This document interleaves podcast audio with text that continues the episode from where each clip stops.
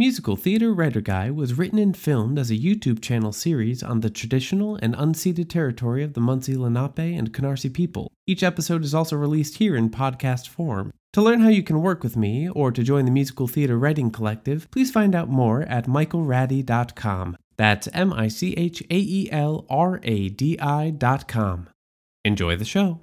What is orchestration? How does orchestration work? What do I need to be thinking about instrumentally as I write songs? What do orchestrators do? How does this all work? If you're a musical theater writer and you've asked these questions or something similar, then this video is for you. Let's start simple. What is orchestration? Basically, it's the practice of taking a piece of music that's either been written with a simple instrumentation or has been notated in sheet music or some sort of lead sheet format, and then adapting it into a larger framework that utilizes an instrumental ensemble. Normally, when we think about orchestration, we think about a piece of music that's been written for, say, piano, and then is taken and blossoms into this lush and gorgeous piece with a full orchestra, which is one way you can do orchestration, but not by any means the only way. When orchestrating or having something to orchestrate, this could become an ensemble of three or four instruments, all the way up to a full orchestra. There's so much variety here. And something that also falls into this category is taking a piece of music that was written for instruments ABC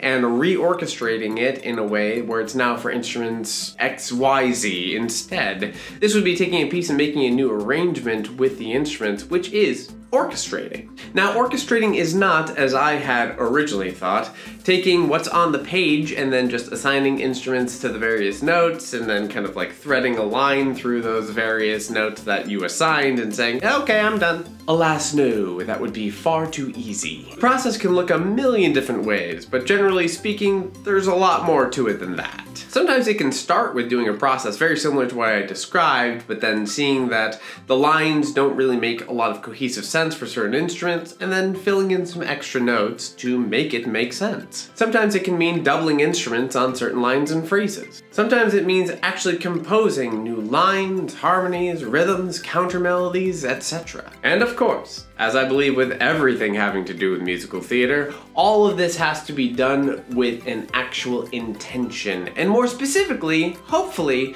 with the intentions that the original writers had when they were writing the piece to begin with. This means choosing instruments that provide the timbre, color, and musical flexibility that you're looking for. This also means considering the ranges of those instruments and the skill levels of the people who are most likely to be playing this orchestration. All in all, it's a difficult and complex little process. Now, what about orchestrators? How does that collaboration work and when do you bring them in? I mean, you can bring them in whenever you want to, but the only time that you really need to be bringing them in is when you're about to have a full production of the piece go on stage. But anywhere during the development process of a musical, you can orchestrate for various steps along the way, whether those be readings or workshops or concerts, and those orchestrations can look different every time. That's a great time to experiment with what you might want the final orchestration to look like and sound like. For instance, you might want to orchestrate for a certain size pit or something that would physically fit in the space you're working with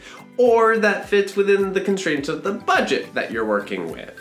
All of those are very valid. As for how to collaborate with orchestrators, well, this will be different every single time. Some people like to hand over the music, give some thoughts about the music, and then say, Go, your job, you do it. Other writers really like to be involved in that process and have kind of a back and forth exchange with the orchestrators as they go through the process. Some people need to be in conversation with the orchestrators the entire time and hear snippets of things because they're just not sure what it is they're looking for, and so they would like to hear options. And because you have the option here to either contract these people or bring them on as collaborators, depending on what your process is like and what exactly you're looking for, then this could also be a very short term gig where you just pay them a stipend. It could be a longer gig where you have them salaried, or you can bring them on board as collaborators and writers and they can have a cut of the royalties and get a different title in addition to orchestrator. It really depends on what you need, what you're looking for, and how your project develops. If you're looking for someone who can help you out in this regard with orchestration or a coach who can help you out, then come check out the Musical Theater Writing Collective. We have a growing community all the time, and there are new people with all these phenomenal skills in our community.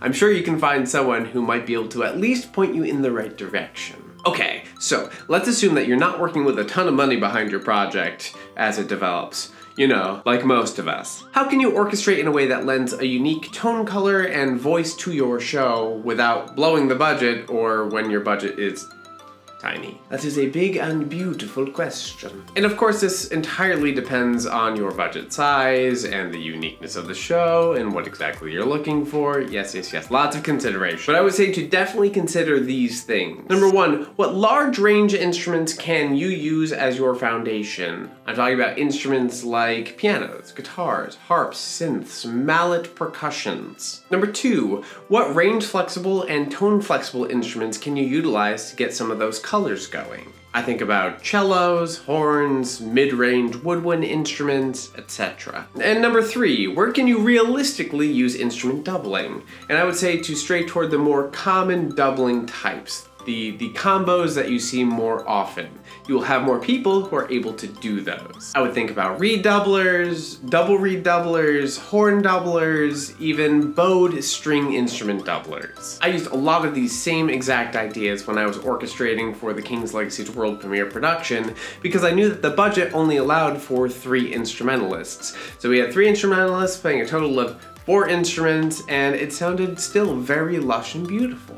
If you're interested in looking at orchestrating for your show for the first time and you aren't sure where to begin, you can start by looking at the same big three principles we look at when composing accompaniment. And if you want a refresher on those or you need to learn more, you can watch this video next. Otherwise, Thank you all for being here with me today, and I'll see you again soon.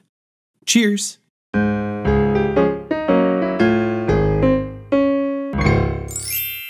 Thank you for listening to Musical Theater Writer Guy, available wherever you get your podcasts. If you enjoyed this episode, please make sure to rate and review this show as it really helps others to discover what you already know.